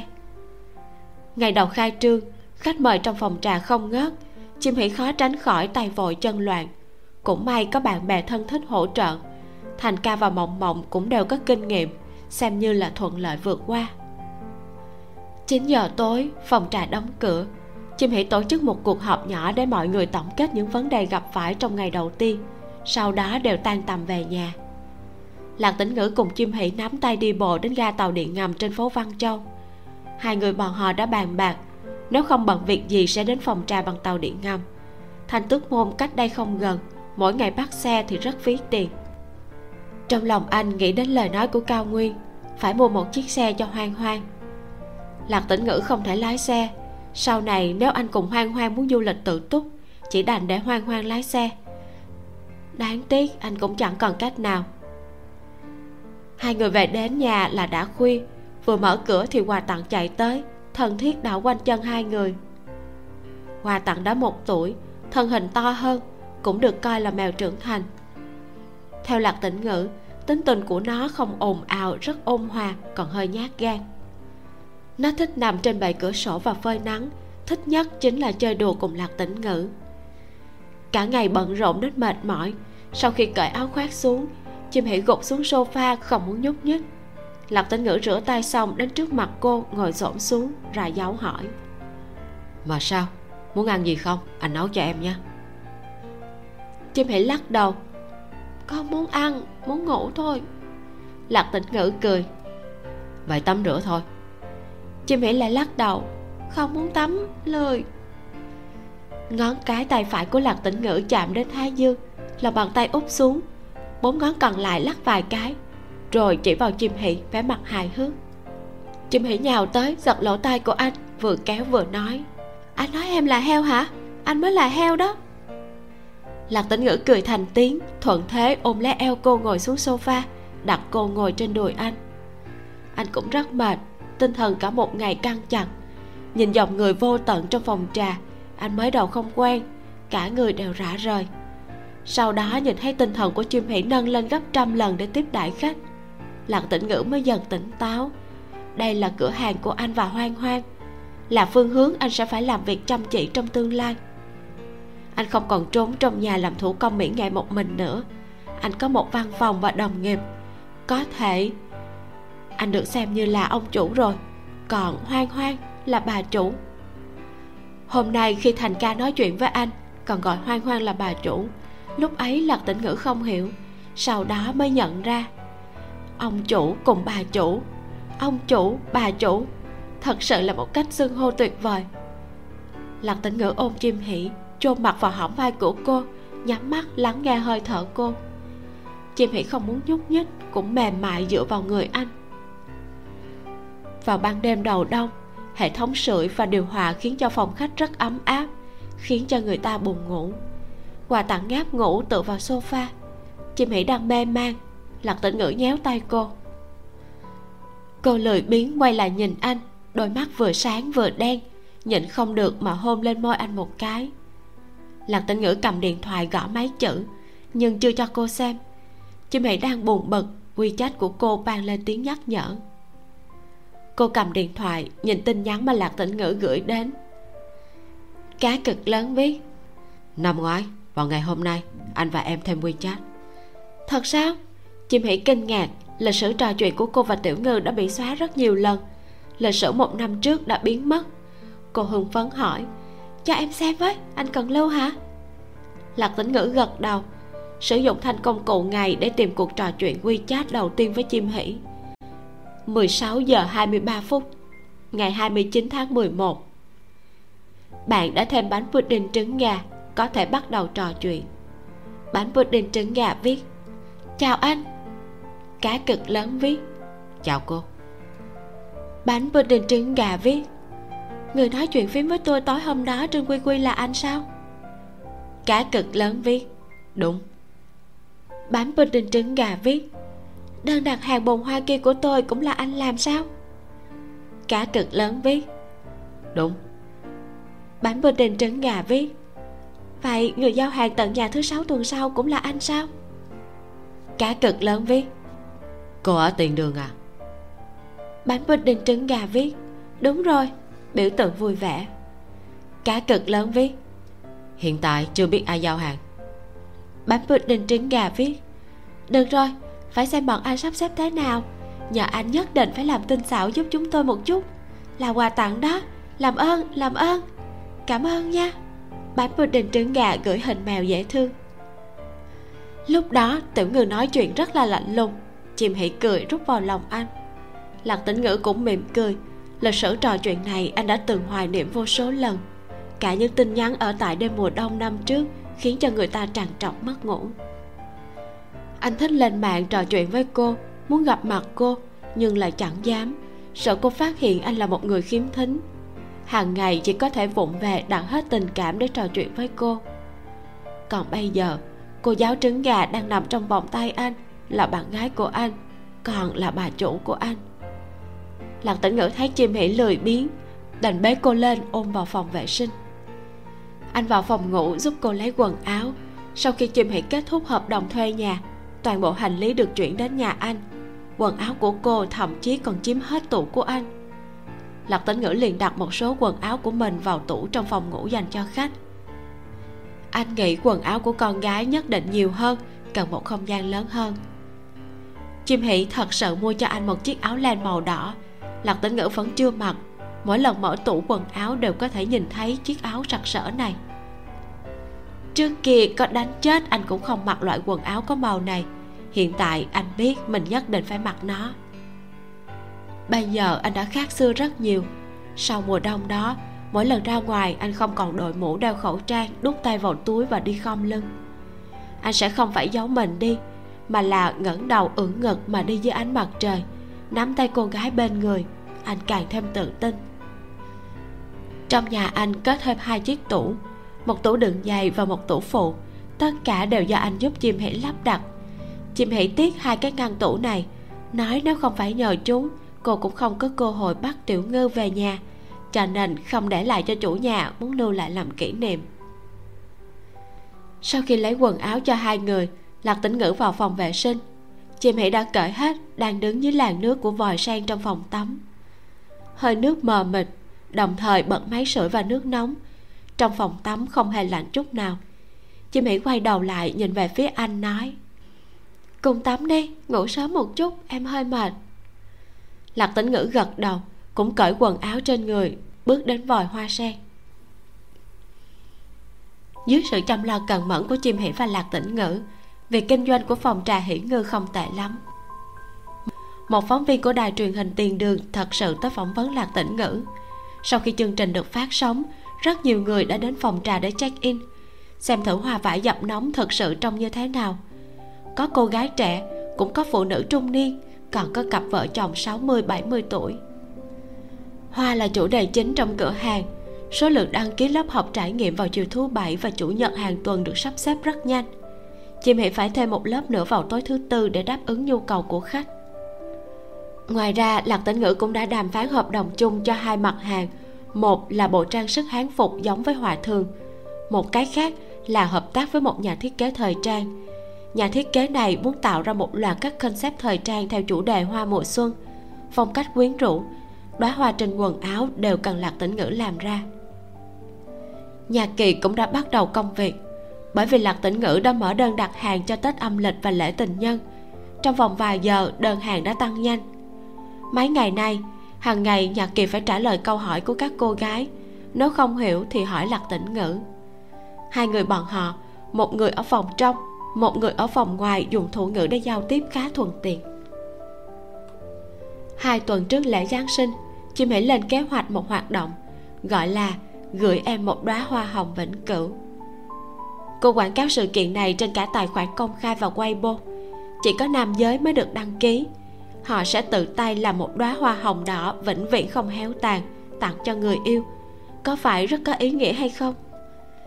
Vốn dĩ Chiêm Hỉ muốn xem thử thị trường, nhóm khách hàng mục tiêu của khóa thể nghiệm từ trước đến nay đều là nữ giới, nhưng riêng một ngày nào đó như lễ Giáng sinh, lễ tình nhân, thất tịch, rất nhiều nam giới sẽ không muốn tặng người yêu một bó hoa thật tốn năm trăm sáu trăm tệ. Nếu như tự tay làm một đóa hoa hồng, có lẽ sẽ càng khiến người yêu vui vẻ. Chiêm Hỉ không ngờ hai lớp học trải nghiệm hoa hồng vừa mở đã kín hết cùng một lúc. Cô lại mở thêm hai lớp, vẫn nhanh chóng kín chỗ. Các quý ông thật là nhiệt tình. Chiêm Hỉ và Lạc Tĩnh Ngữ thương lượng rồi thêm một lớp nữa.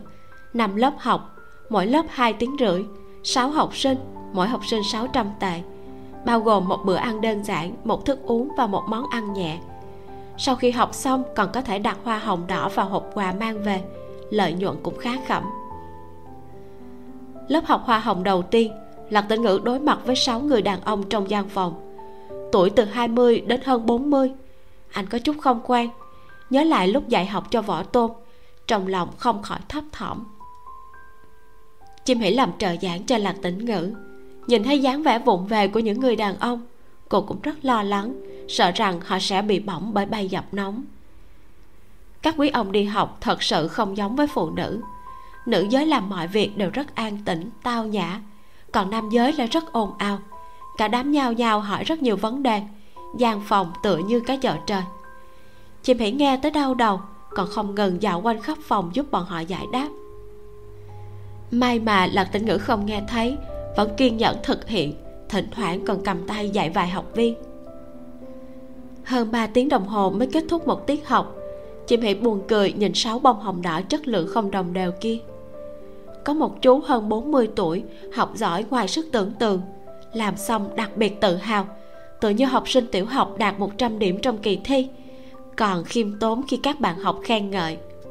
Không có, không tinh xảo vậy đâu, chỉ tùy tiện làm, tôi cũng là lần đầu tiên làm đấy, có lẽ là thiên phú nhỉ.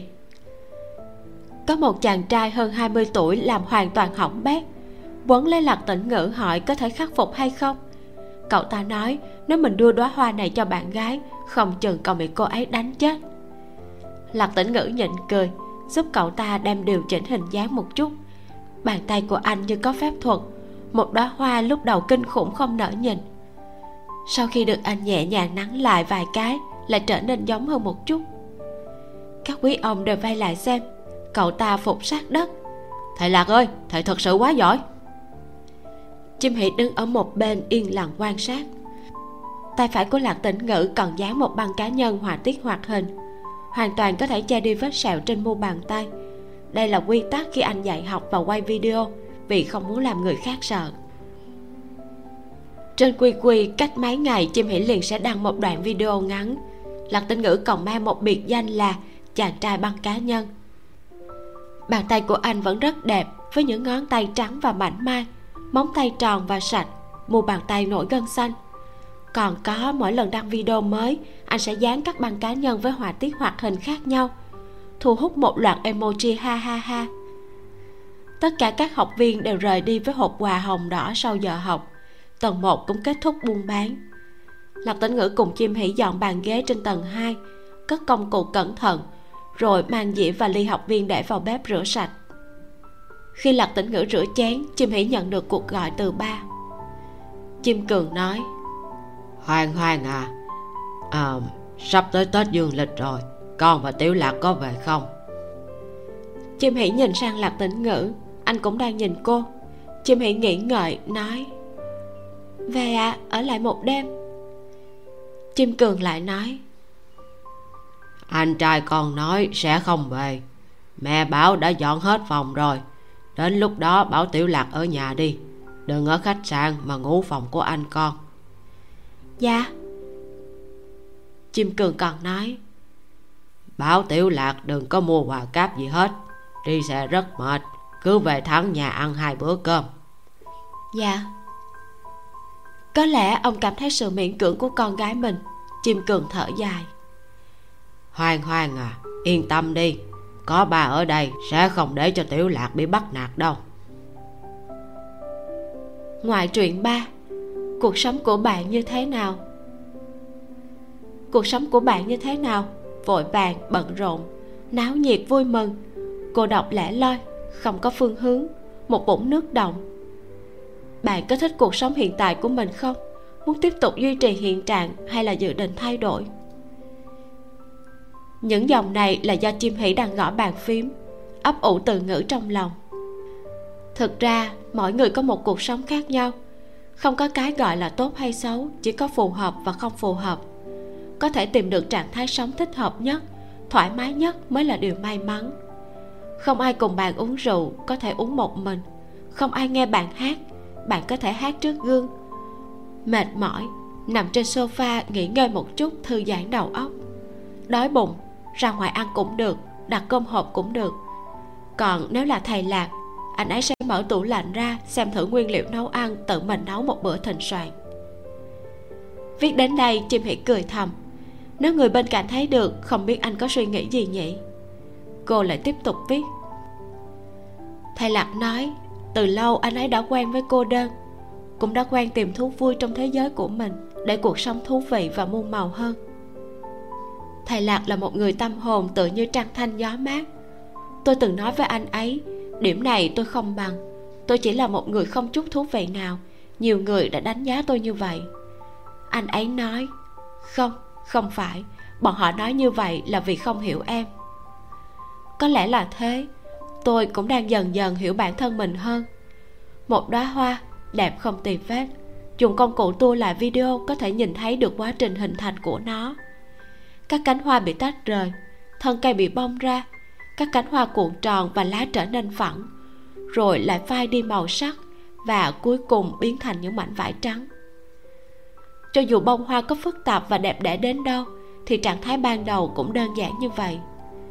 Cuộc sống cũng như thế, muốn tìm được những suy nghĩ đơn giản nguyên sơ nhất ư?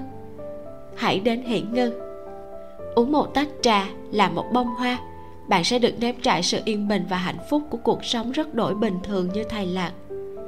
Năm mới đã bắt đầu, Hỷ Ngư chúc bạn một năm mới vui vẻ, vạn sự như ý. Dù cuộc sống của bạn có thế nào đi chăng nữa, nhất định phải yêu thương bản thân mình bằng cả trái tim. Gõ dấu chấm câu cuối cùng, Chiêm Hỉ nhìn người đàn ông bên cạnh. Anh vừa mới tắm xong, tóc còn ướt, mặc một bộ đồ ngủ ở nhà thật dày, hở một đường viền cổ áo, nhìn thấy hai xương quai xanh rõ ràng, hẳn bên trong không mặc gì. Đúng là một người trăng thanh gió mát. Lạc Tĩnh Ngữ quanh quẩn bên cạnh Chiêm Hỉ một hồi lâu. Lúc đầu chỉ là ôm vai, ôm eo, sau đó cả người đều dính chặt vào cô, vừa hôn vừa sờ soạng. Bên tai cô vang lên tiếng thở dốc, thỉnh thoảng cần cắn lên vành tai của cô. Hai người bọn họ đều đang trên sofa. Chiêm Hỉ xét thời gian đang vào ngày mai rồi khép laptop lại, ôm đầu Lạc Tĩnh Ngữ cùng anh hôn hít. Người này trêu chọc cô nãy giờ, hại cô gần như không thể viết được phần sau. Lúc này phải chống cự một chút để anh biết được thái độ của cô. Môi mềm dùng chiếc lưỡi khẽ trêu chọc nhau. Lạc Tĩnh Ngữ ôm Chiêm Hỉ, thân thể dần dần nóng lên. Đang làm trên sofa một lúc thì đột nhiên Chiêm Hỉ buông lỏng môi anh ra. Anh mở mắt nhìn cô. Chiêm Hỉ hỏi, anh đã dọn đồ chưa? Lạc Tĩnh Ngữ hơi ngẩn ra. Đây là nhiệm vụ mà Chiêm Hỉ giao cho anh. Cô viết bài post, anh dọn hành lý, bởi vì sáng mai bọn họ phải về quê Chiêm Hỉ. Hành trình lần này sẽ rất khác so với ngày Quốc Khánh. Còn rẽ hờ Lạc Tĩnh Ngữ này thật sự muốn tới cửa thăm hỏi ba mẹ vợ, dù không có vệ sĩ là anh vợ. Lạc Tĩnh Ngữ không biết hiện tại thái độ của mẹ Hoang Hoang đối với anh như thế nào. Hoang Hoang nói mình cũng không rõ, chỉ có ba cô đơn phương bảo đảm. Lạc Tĩnh Ngữ vừa mừng vừa lo. Thật ra anh không sợ mình bị làm khó, chỉ sợ Hoang Hoang và mẹ cô ấy là vì mình mà cãi nhau. Ba tháng qua, bọn họ không nghĩ nhiều về chuyện này. Cuộc sống vô cùng viên mãn. Phòng trà Hỷ Ngư khai trương tròn một tháng. Lạc Tĩnh Ngữ và Chiêm Hỉ không nghỉ một ngày nào, mỗi ngày đều ngâm mình trong cửa hàng. Lạc Tĩnh Ngữ làm hoa ở phòng làm việc trên lầu hai. Phần lớn thời gian Chiêm Hỉ sẽ ở lầu một tiếp khách. Khi rảnh tay, cô liền mở laptop viết bài post ở lầu một. Hai người chỉ làm việc cùng nhau trong lớp thể nghiệm làm hoa. Tình cảm cũng không vì bận rộn mà nhạt phai. Sau khi đóng cửa, họ đã quen với việc rời đi muộn nhất. Chiêm Hỉ sẽ kiểm tra sổ sách tiền bạc trong một ngày. Lạc Tĩnh Ngữ kiểm tra tất cả các thiết bị mới yên tâm khóa cửa rời đi. Mùa đông gió lớn, Lạc Tĩnh Ngữ luôn giúp Chiêm Hỉ kéo kín khóa áo khoác lông. còn giúp cô đội mũ áo choàng, quàng khăn cổ, cười vỗ đầu cô, cuối cùng dùng bàn tay to ấm áp bao bọc lấy tay nhỏ của cô, cùng nhau đến trạm tàu điện ngầm. Tết dương lịch rất bận, nhưng do Chiêm Hỉ đã đồng ý với ba về nhà, cô sắp xếp hai ngày nghỉ, giao phòng trà cho nhân viên cửa hàng. Chiêm Kiệt nói không về quê, sẽ tới cửa hàng dạo quanh, làm tròn nghĩa vụ cổ đông của mình. Chiêm Hỉ hỏi anh, anh à, sao anh không về cùng bọn em vậy? Chiêm Kiệt trợn mắt, tức giận trả lời, em nói thử xem là vì sao? Bởi vì anh không muốn bị giục kết hôn.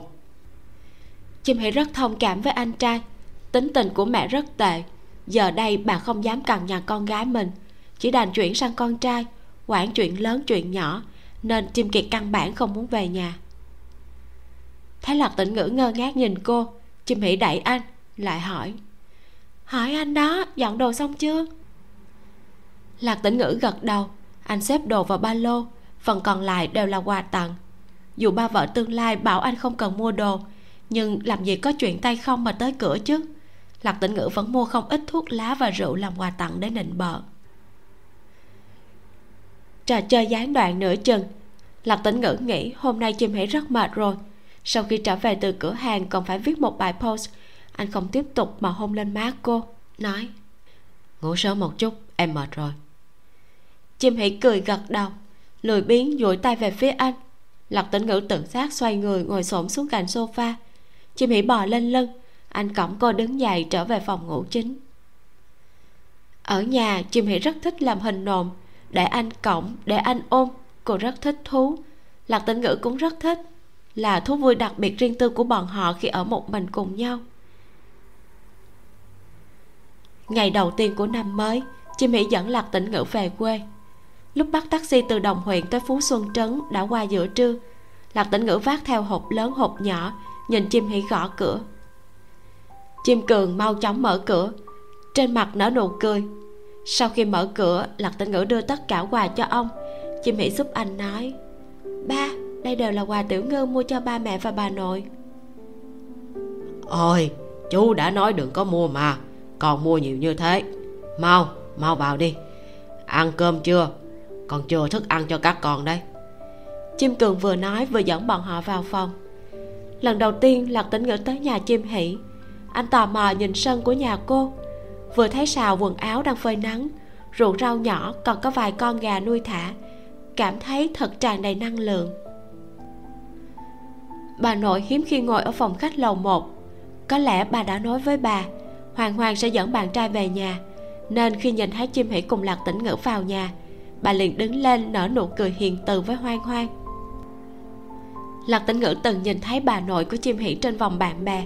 Chiêm Hỉ kéo anh đến trước mặt bà nội, nói rất lớn, bà nội, con đã về rồi. Đây là bạn trai của con, tên là Lạc Tĩnh Ngữ. Bà có thể gọi anh ấy là Tiểu Ngư. Bà nội đã tám mươi bảy tuổi, thân thể vẫn còn dẻo dai, đôi mắt có thể thấy rõ nhưng bị lãng tai.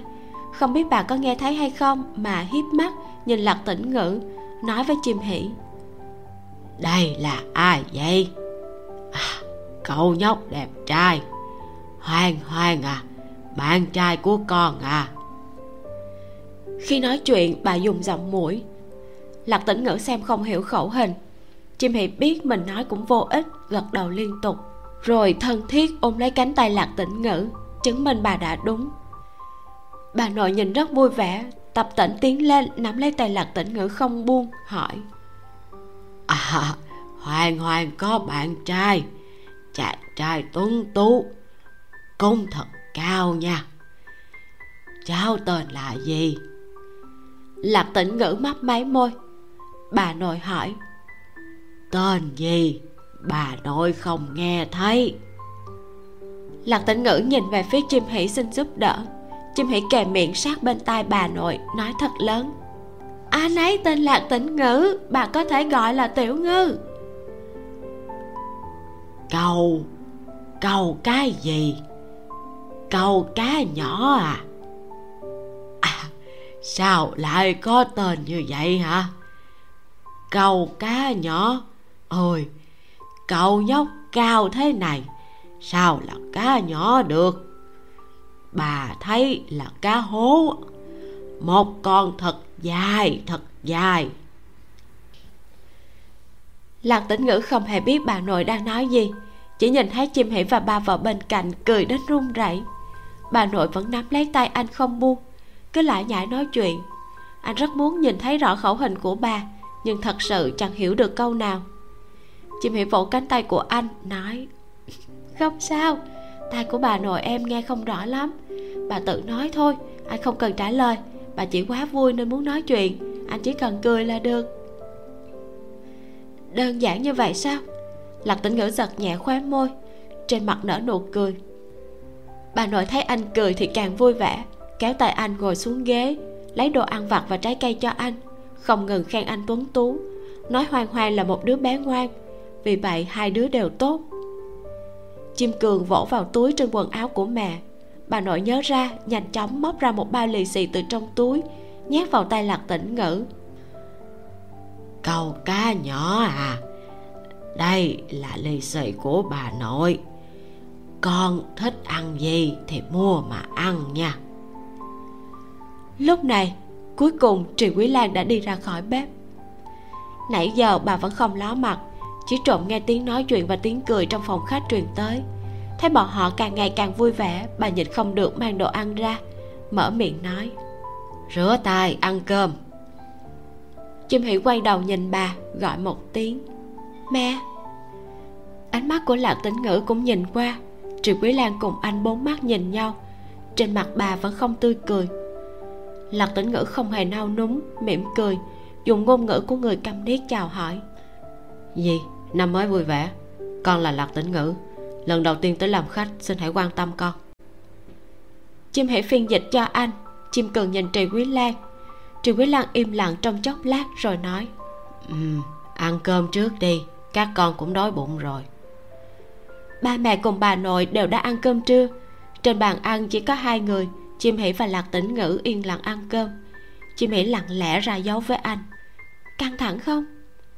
Lạc Tĩnh Ngữ liếc mắt nhìn ba người lớn đang xem tivi, nhẹ nhàng gật đầu.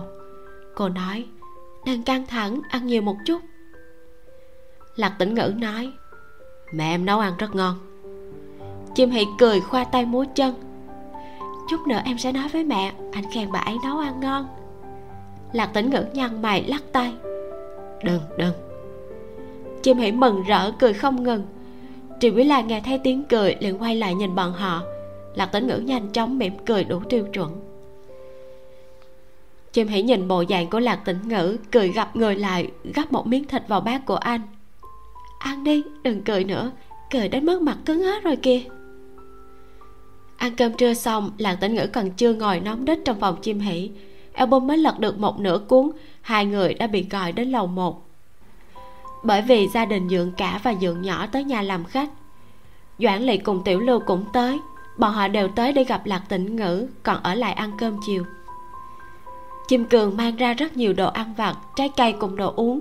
Mọi người vừa ăn vừa nói chuyện, đương nhiên chủ đề xoay quanh Lạc Tĩnh Ngữ và Chiêm Hỉ. Mọi người đều rất tò mò với công việc của Lạc Tĩnh Ngữ, biết anh cùng Chiêm Hỉ mở một phòng trà với chủ đề hoa vải dập nóng, ngày thường còn nhận các mảng công việc khác. Một đám liên tục đặt câu hỏi, Chiêm Hỉ kiên nhẫn trả lời. Triệu Quý Lan cũng ngồi bên cạnh nhưng không nói chuyện, tai thì không ngừng nghe ngóng. Nhìn con gái giao tiếp thủ ngữ với Lạc Tĩnh Ngữ rất tự nhiên, bà vẫn không quen, nhưng người khác lại tự như không thèm để ý đến chuyện này, còn không ngừng khen Lạc Tĩnh Ngữ có năng lực, có bản lĩnh. Tâm tình của Triệu Quý Lan lại đặc biệt phức tạp. Biểu hiện của Lạc Tĩnh Ngữ rất tự nhiên hào phóng, luôn mỉm cười thân thiết với mọi người. Bất kể ai đang trò chuyện với anh, anh đều nhìn rất chăm chú, sau đó trả lời bằng thủ ngữ. Chiêm Hỉ sẽ giúp anh phiên dịch. Vài vấn đề anh nhất thời không đáp được, còn ngượng ngùng cười trừ. Triệu Quý Lan nhìn thấy anh trộm nắm tay Chiêm Hỉ, trên ngón áp út của hai người đều đeo một chiếc nhẫn sáng lấp lánh, chói qua mắt của bà. Tối hôm đó mọi người dùng bữa tại một chiếc bàn tròn lớn, có rất nhiều món ăn. Chiêm Hỉ cùng Lạc Tĩnh Ngữ vào bếp hỗ trợ. Triệu Quý Lan xào đồ ăn, Chiêm Hỉ nhặt đậu que, đưa một cây cải thảo cho Lạc Tĩnh Ngữ. "Tiểu Ngân, anh cắt nhé." Lạc Tĩnh Ngữ nhận lấy, rửa sạch để trên thớt. Triệu Quý Lan nghiêng đầu nhìn anh cắt rau. Chiêm Hỉ nhìn thấy động tác nhỏ của mẹ, nói: Ở nhà đều là Tiểu Miêu nấu cơm, anh ấy nấu ăn rất giỏi, cái gì cũng biết làm. Triệu Quý Lan hừ nói, mẹ cũng không thấy con béo lên, ngược lại còn gầy đi một chút đó. Chiêm Hỉ cười cười, à, đó là bởi vì phòng trà mới mở, con và anh ấy đều rất bận, anh ấy cũng gầy đi rất nhiều mà. Chờ thêm mấy tháng việc kinh doanh ổn định hơn một chút, con sẽ tuyển thêm hai nhân viên cửa hàng, con và anh ấy có thể nhẹ nhàng tập trung hơn vào sự nghiệp hoa của anh ấy. Hiện tại bận quá nên lo không hết việc. Do con tự tìm mà thôi, ngồi trong văn phòng thì không chịu, một hai phải mở cửa hàng. Con cho rằng mở cửa hàng như vậy là tốt à? Nếu mẹ không thích nghe thì sau này con không nói với mẹ nữa. Đúng là rất bận rất mệt, nhưng mà rất là mãn nguyện, rất vui. Dù sao mẹ cũng không hiểu đâu. Sao mẹ lại không hiểu chứ? Triệu Quý Lan tăng âm lượng. Chiêm Hỉ mỉm cười, con cũng hy vọng mẹ hiểu, có thể hiểu được đây là điều con và Tiểu Ngư đều muốn làm, là trải nghiệm của bọn con, phải trả giá bằng sự cố gắng chăm chỉ. Dù có thành công hay không, bọn con đều sẽ không hối hận. Lạc Tĩnh Ngữ cắt xong cải thảo, bỏ vào rổ đưa cho Triệu Quý Lan. Phát hiện hình như mẹ vợ lại không vui, anh sửng sốt, chỉ đành mỉm cười lần thứ N với bà. Triệu Quý Lan nhận lấy rổ rau, cả giận nói, cười cái gì mà cười, chỉ biết cười ngây ngô. Lạc Tĩnh Ngữ không dám cười nữa, lẳng lặng đứng bên cạnh Chiêm Hỉ giúp cô nhặt đầu que. Anh hỏi Chiêm Hỉ, mẹ em tức giận sao? Anh đừng để ý, bà ấy là như vậy. Em đừng cãi nhau với mẹ, đừng làm bà ấy tức giận. Triệu Quý Lan bất mãn hỏi, hai đứa nói cái gì vậy? Chiêm Hỉ quay sang trả lời, Tiểu Ngư nói là mẹ nấu ăn rất ngon, giữa trưa muốn nói rồi nhưng mà không tìm được cơ hội. Hừ. Triệu Quý Lan quay đầu hừ một tiếng. Bữa tối Chiêm Cường mở một chai rượu trắng mà Lạc Tĩnh Ngữ mang đến lúc Quốc Khánh, nhượng nhỏ nói, ồ, rượu ngon. Chiêm Cường rất đắc ý nói, là Tiểu Lạc mua đây. Dượng cả cười lớn, ha, bọn tôi cũng được hưởng lây. Chiêm Cường rót một ly cho hai anh em rể và Tiểu Lưu, nhìn Lạc Tĩnh Ngữ hỏi, Tiểu Lạc, con cũng uống một chút đi. Lạc Tĩnh Ngữ nhìn về phía Chiêm Hỉ, trưng cầu ý kiến. Dượng cả cười, này, tên nhóc này thế mà lại bị vợ quản nghiêm à? Uống rượu còn phải dựa vào Hoang Hoang quyết định sao? Dượng cả chống lưng cho con, uống đi. Chiêm Hỉ gật đầu với Lạc Tĩnh Ngữ, uống đi, một chút cũng không sao. Lạc Tĩnh Ngữ mỉm cười cũng rót một ly. Lần đầu tiên con rể hờ tới cửa, Chiêm Cường rất vui, thấy ly rượu của ai hết liền đổ đầy. Mọi người nói cười trên bàn cơm, bầu không khí rất tốt. Bà nội không ngừng bảo câu cá nhỏ ăn nhiều một chút, chọc cho mọi người đều phì cười. Dì lớn và dì nhỏ trò chuyện cùng hai dượng, chủ đề liên tục thay đổi không ngừng, còn khuyên Lạc Tĩnh Ngữ uống thêm rượu. Chỉ có Triệu Quý Lan vẫn im lặng, nhưng chẳng ai để ý. Có Chiêm Hỉ ở đây, Lạc Tĩnh Ngữ không hoảng sợ chút nào. Chỉ là rượu trắng kia thật sự rất cay. Đã nhiều năm anh không uống rượu trắng, sau khi uống một ly đã nóng hết cả người, đầu cũng choáng váng. Tiểu Lưu còn rót cho anh một ly nữa. Cuối cùng một chai rượu trắng bị năm người đàn ông uống cạn. Ba vị trưởng bối còn chưa đã thèm. Lạc Tĩnh Ngữ say đến mức không chú ý mọi người đã rời đi như thế nào. Chiêm Hỉ đưa cho anh một tách trà rồi đưa anh vào phòng tắm trên tầng ba. Lạc Tĩnh Ngữ tắm xong mặc quần áo ngủ, Chiêm Hỉ lại đưa anh tới phòng Chiêm Kiệt ở tầng hai, nơi đã trải giường sạch sẽ. Dưới mí mắt của ba mẹ, Chiêm Hỉ biết ngủ cùng phòng với Tiểu Ngư không thích hợp lắm, dù sao cũng chỉ có một đêm mà thôi. Nhà của Chiêm Hỉ tổng cộng có ba tầng, phòng ngủ tầng một là của bà nội, tầng hai là phòng của ba mẹ cùng Chiêm Kiệt, hai phòng tầng ba, một là của Chiêm Hỉ, một cái khác là phòng chứa đồ. Mỗi tầng lầu đều có một phòng vệ sinh. Cơn say của Lạc Tĩnh Ngữ chưa hết, sau khi chui vào ổ chăn còn không muốn để cho Chiêm Hỉ đi, ôm cô hôn hít một hồi lâu. Chiêm Hỉ nhéo anh một cái, thôi được rồi, em còn phải đi tắm rửa, anh uống nhiều rồi, đi ngủ sớm một chút, ngày mai ăn xong cơm trưa là chúng ta có thể về nhà. Lạc Tĩnh Ngữ ôm Chiêm Hỉ rên rỉ vài tiếng rồi mới buông tha cô để cô lên lầu. Anh ngủ một mình ở gian phòng lầu hai, mơ hồ không biết ngủ bao lâu. bị cơn buồn tiểu đánh thức, chạm vào điện thoại thì thấy đã mười giờ mười phút tối. Anh muốn đi vệ sinh. Lạc Tĩnh Ngữ mở đèn bàn, đi dép và mở cửa phòng. Căn phòng này có thể không có người ở trong một thời gian dài, khung cửa hơi biến dạng. Lúc mở cửa cần dùng sức. Lạc Tĩnh Ngữ mới vừa mở cửa, còn chưa đi ra khỏi phòng đã hoảng sợ, bởi vì cửa phòng của Triệu Quý Lan mở ra. Bà đang khoác áo choàng ngủ đứng trước cửa nhìn anh. Lạc Tĩnh Ngữ hết hồn. Cơn buồn ngủ của anh đều bay sạch, đứng tại chỗ không nhúc nhích. Phòng vệ sinh ở giữa hai phòng. Triệu Quý Lan đi ra vài bước hỏi: "Cậu muốn uống nước à?" Lạc Tĩnh Ngữ có chút bối rối, gật đầu. Triệu Quý Lan nói: "Cậu chờ đã, mặt mỏng như vậy đừng có xuống lầu." Lạc Tĩnh Ngữ cho rằng mẹ vợ muốn xuống lầu giúp anh lấy nước, nghĩ tranh thủ lúc bà đi xuống lầu có thể đi vệ sinh. Không ngờ Triệu Quý Lan lại về phòng lấy một phích nước cùng một cái cốc đưa cho anh, nhăn nhó nói: "Biết cậu muốn uống nước, tôi đã sớm chuẩn bị rồi." Lạc Tĩnh Ngữ cầm lấy phích nước và cái cốc, gật đầu với bà cảm ơn, xoay người trở về phòng, dùng sức đóng cửa lại. Ván cửa cũng không quá chặt, vừa vặn vào đúng khung. Triệu Quý Lan đứng trước cửa phòng mình nói với Chiêm Cường: "Tài khiếm thính cũng hay nhỉ, đóng mở cửa lớn tiếng như vậy." Chiêm Cường nói: "Đó là do cửa không tốt nên sửa rồi, Tiểu Lạc không nghe thấy sao mà biết được chứ." Đúng thật, Lạc Tĩnh Ngữ không hề biết mỗi lần đóng mở cửa phòng thì phòng của Triệu Quý Lan đều sẽ bị chấn động theo. Vào buổi tối âm thanh đặc biệt chói tai. Anh rót một cốc nước nóng, uống cạn nửa cốc thì phát hiện có gì đó không ổn. Tại sao người đang muốn đi vệ sinh lại uống nước? Lạc Tĩnh Ngữ đặt cái cốc xuống, xuống giường nhìn thêm nửa tiếng. Khi không nhìn được nữa mới nhẹ nhàng mở cửa ra một lần nữa. Sau khi mở cửa, anh tuyệt vọng phát hiện Triệu Quý Lan khoác áo đứng trước cửa phòng nhìn anh. Lần này bà hỏi: "Đói bụng sao, muốn ăn cái gì?" Lạc Tĩnh Ngữ nhanh chóng lắc đầu, mặt đỏ bừng. Triệu Quý Lan nói: "Gia đình chúng tôi không có thói quen ăn khuya, nếu cậu đói thì có thể ăn một ít bánh quy." Nói xong bà về phòng và lấy một gói bánh quy soda đưa cho Lạc Tĩnh Ngữ. Lạc Tĩnh Ngữ hướng mắt về phòng vệ sinh. Đáng tiếc Triệu Quý Lan không nhìn thấy khát vọng trong mắt anh. Lần thứ hai quay trở lại phòng, Lạc Tĩnh Ngữ kẹp chân ngồi bên mép giường, thành thật mở bịch bánh quy ăn mấy miếng. Bánh quy soda rất thơm nhưng cũng rất khô. Anh cầm cốc nước lên uống hết nửa cốc nước còn lại. Lúc này mới nhận ra mình muốn đi vệ sinh sao lại uống nước nữa chứ. Lần này Lạc Tĩnh Ngữ không nhịn được mười phút. Đừng nói đến việc đi vệ sinh không thành, còn uống thêm một cốc nước, suýt nữa thì hỏng mất. Anh nghĩ mặc kệ, dù gặp phải Triệu Quý Lan lần nữa anh cũng vẫn phải vào nhà vệ sinh. Anh xuống giường mở cửa. Bởi vì đã chuẩn bị tâm lý, khi nhìn thấy Triệu Quý Lan đứng ở cửa phòng, Lạc Tĩnh Ngữ đã thành thói quen.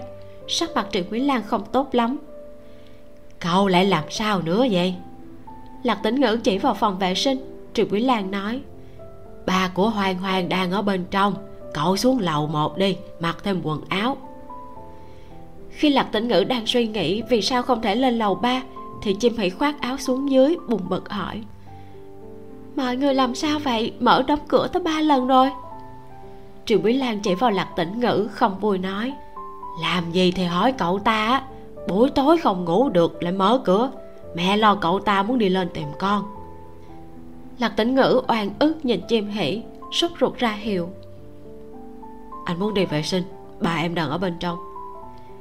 Chiêm Hỉ dở khóc dở cười, dùng thủ ngữ trả lời: "Lên lầu ba đi, mau lên." Lạc Tĩnh Ngữ nhảy lên lầu nhanh như chớp. Triệu Quý Lan trừng mắt: "Cậu ta đi đâu vậy?" "Đi vệ sinh mà mẹ." Chiêm Hỉ đứng trước cửa phòng Chiêm Kiệt, thử đóng cửa rồi mở ra. Âm thanh rất chói tai, nói: "Cửa này hỏng rồi, mỗi lần mở cửa trên lầu con cũng rung theo." Chiêm Cường bước ra khỏi phòng vệ sinh. Cả ba người đứng vòng quanh quan sát. Triệu Quý Lan hừ một tiếng: "Do cậu ta không nghe thấy, đã mấy giờ rồi còn không để cho người khác ngủ." Chiêm Hỉ nghĩ ngợi, vào phòng Chiêm Kiệt lấy gối đầu và điện thoại cáp sạc của Lạc Tĩnh Ngữ, nói: "Đêm nay để Tiểu Ngư ngủ cùng con đi, vừa rồi anh ấy uống rất nhiều, nửa đêm muốn vào nhà vệ sinh sẽ ồn đến ba mẹ nghỉ ngơi." "Không được, Hai đứa sao có thể ngủ cùng phòng? Như thế hợp lý sao?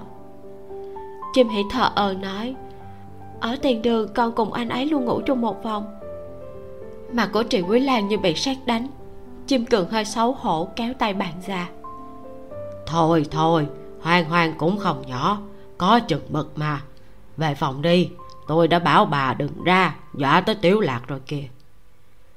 Lạc Tĩnh Ngữ xuống lầu, nhất thời không hiểu chuyện gì đang xảy ra. Chiêm Hỉ giữ chặt tay anh, nói, lên lầu đi, ngủ cùng em. Cửa phòng này hỏng rồi, mỗi lần mở ra âm thanh rất lớn. Lúc này Lạc Tĩnh Ngữ mới hiểu vì sao mỗi lần anh mở cửa Triệu Quý Lan đều sẽ xuất hiện. Hoàng Hoàng ở tầng ba cũng có thể nghe thấy. Anh thắc mắc âm thanh kia rốt cuộc ồn đến thế nào. Anh nhanh chóng nói một chuỗi ngôn ngữ của người câm điếc dài. Chiêm Hỉ giúp anh phiên dịch. Ba, mẹ, Tiểu Ngư nói xin lỗi, anh ấy không cố ý, không muốn ồn đến giấc ngủ của hai người.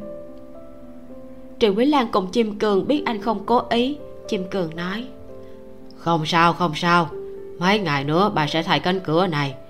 Nếu không khi anh trai của con về còn ồn như vậy, ba mẹ cũng không được nghỉ ngơi. Chiêm Hỉ kéo Lạc Tĩnh Ngữ lên lầu ba. Triệu Quý Lan đứng bên cầu thang nhìn bóng dáng hai người bọn họ, trong lòng đau xót, suýt nữa là rơi lệ. Chiêm Cường kéo bà, thôi được rồi, sớm muộn gì cũng sẽ tới chuyện này mà. Bà đừng xem Hoang Hoang như con nít nữa, nó đã mở cửa hàng làm bà chú rồi, ý thức còn lớn hơn chúng ta nhiều kìa. Hai người trở về phòng, đóng cửa lại. Triệu Quý Lan vẫn còn bàng hoàng. Bà không nhịn được hỏi Chiêm Cường, chọn người này thật sao? Lão Chiêm, ông thật sự đồng ý sao? Tôi chưa bao giờ nghĩ rằng Hoang Hoang sẽ tìm một người như vậy. Ai, loại đàn ông nào mà chẳng được, vì sao phải tìm một người như vậy chứ? Tôi đã nói chuyện với bà bao nhiêu lần rồi, bà nên quan sát Tiểu Lạc nhiều một chút, xem con người của cậu ấy như thế nào, đối với Hoàng Hoàng tốt hay không. Tiểu Lạc cũng có sự nghiệp, có nhà, tính tình tốt, đó không phải là lựa chọn, chủ yếu là tình cảm của Hoàng Hoàng thôi. Còn bé thích, nó nguyện ý là được rồi. Tôi thật sự cảm thấy Tiểu Lạc không kém hơn các chàng trai khác, càng nhìn càng thích. Lần trước bà cũng thấy ở tiệc đính hôn của Lily rồi, hôm nay ăn cơm bà cũng thấy, mọi người đều rất thích Tiểu Lạc. Hoàng Hoàng nói thành tích hiện tại của cậu ta có được cũng đã chịu khổ không ít. Đàn ông như vậy rất đáng tình đó, không phải chân thật hơn những người hay nói lời bài bóng hay sao? Triệu Quý Lan rầu rĩ, đó là vẻ bề ngoài, chắc chắn sẽ có người đồn thối, nói điều kiện của Hoàng Hoàng tốt như vậy lại tìm bạn trai điếc. Tôi tưởng tượng người ta nghị luận như vậy mà trong lòng không thể nào thở nổi. Tất nhiên là sẽ có lời này lời kia, sao bà biết người ta không phải là vì ghen tị chứ? Triệu Quý Lan ngồi bên mép giường không hé răng. Chiêm Cường chui vào chăn nói, thôi ngủ đi, chẳng phải đã nói con cháu đều có phúc của con cháu hay sao? Quý Lan à, cuối năm nay tôi sẽ về hưu, đến lúc đó hai chúng ta đi du lịch. Chuyện của mấy đứa nhỏ thì cứ để bọn nó xử lý đi, hai chúng ta đã lớn tuổi rồi, đừng để tâm mấy chuyện vụn vặt. Hãy học tập theo mẹ tôi kìa, đều mặc kệ tất cả, sống lâu trăm tuổi. Triệu Quý Lan nhìn cửa phòng không nhúc nhích. Thật lâu sau đó tiếng ngáy của Chiêm Cường vang lên, bà mới thở dài thật sâu, lau nhẹ hai mắt của mình. Lạc Tĩnh Ngữ vào phòng của Chiêm Hỉ, do uống nhiều rượu không bao lâu đã ngủ mất.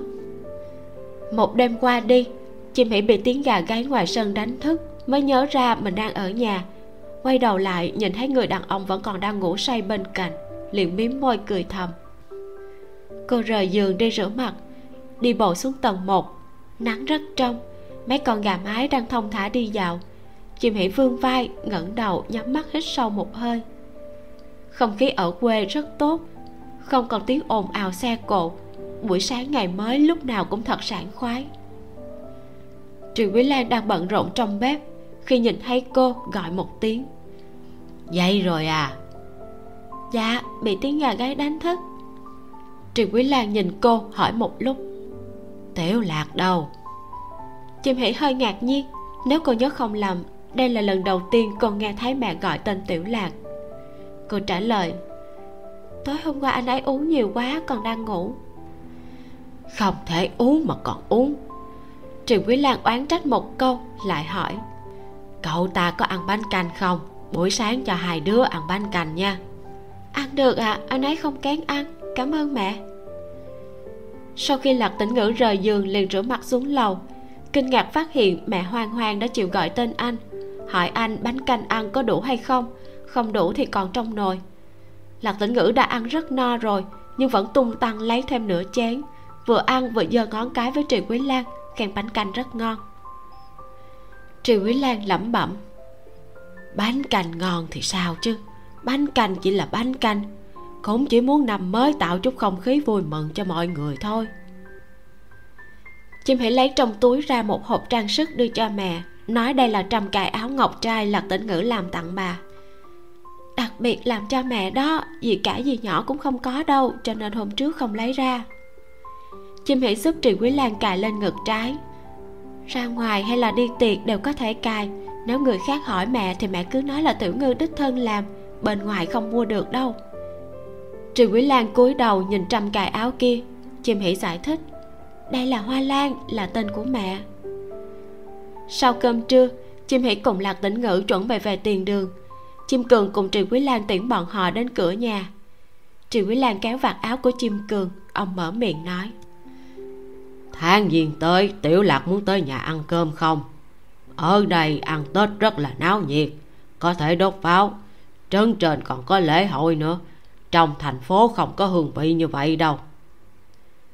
Lạc Tĩnh Ngữ và Chiêm Hỉ nhìn nhau cười gật đầu. Bọn họ chào tạm biệt ba mẹ. Đi đã xa, Lạc Tĩnh Ngữ quay đầu lại, phát hiện hai người đó vẫn đứng trước cửa nhìn bọn họ từ xa. Anh liền vẫy tay chào lại. Chiêm Hỉ kéo tay anh, anh mới xoay người lại. Chiêm Hỉ nói với anh bằng thủ ngữ, năm mới đã bắt đầu rồi, thầy Lạc à, sau khi về chúng ta phải cố gắng gấp đôi đó. Lạc Tĩnh Ngữ bật cười, đôi tay nhảy múa. Anh sẽ cố gắng, Hoang Hoang, anh thật sự rất thích cuộc sống hiện tại. Cuộc sống của bạn như thế nào? Dù thế nào nhất định phải yêu thương bản thân mình bằng cả trái tim. Kết thúc phần ngoại truyện. Uhm, thật ra thì ngoại truyện vẫn chưa kết thúc đâu các bạn. Câu chuyện vẫn còn tiếp nối. Nào là sự phát triển trong sự nghiệp của Tiểu Ngư. Chiêm Hỉ và Tiểu Ngư được một đạo diễn mời tham gia một bộ phim tài liệu rất là ý nghĩa về cuộc sống của những cặp đôi cùng nhau cố gắng. Rồi đến màn cầu hôn đầy bất ngờ và xúc động của Tiểu Ngư. Sau đó là chuyện sinh con, những ngày tháng của bảy tám năm sau này nữa. Có cả mấy chương ngoại truyện rất là dễ thương về con trai của Cao Nguyên và Lạc Hiểu Mai cùng con gái của Tiểu Ngư và Chiêm Hỉ. Nhưng mà mình quyết định tạm dừng ở đây, bởi vì mình cảm thấy câu chuyện kết thúc như vậy đã là rất viên mãn rồi. Nếu như các bạn yêu mến cặp đôi Hỷ Ngư thật nhiều, muốn biết thêm về họ thì hãy vào Wattpad ngay tại nhà của bạn editor Gigi để đọc những chương ngoại truyện cuối cùng nhé. Đồng thời ủng hộ bạn editor dễ thương đó luôn. Bạn ấy còn edit rất là nhiều truyện hay khác nữa. Cảm ơn các bạn đã cùng đồng hành với mình cho đến giờ phút này. Cảm ơn các bạn đã like và comment động viên mình trong suốt thời gian qua. Xin chào và hẹn gặp lại các bạn trong bộ truyện mới nha. Để ủng hộ kênh, quý vị có thể để lại bình luận cũng như chia sẻ, hoặc có thể ủng hộ tài chính trực tiếp về các địa chỉ đã được ghi ở phần mô tả.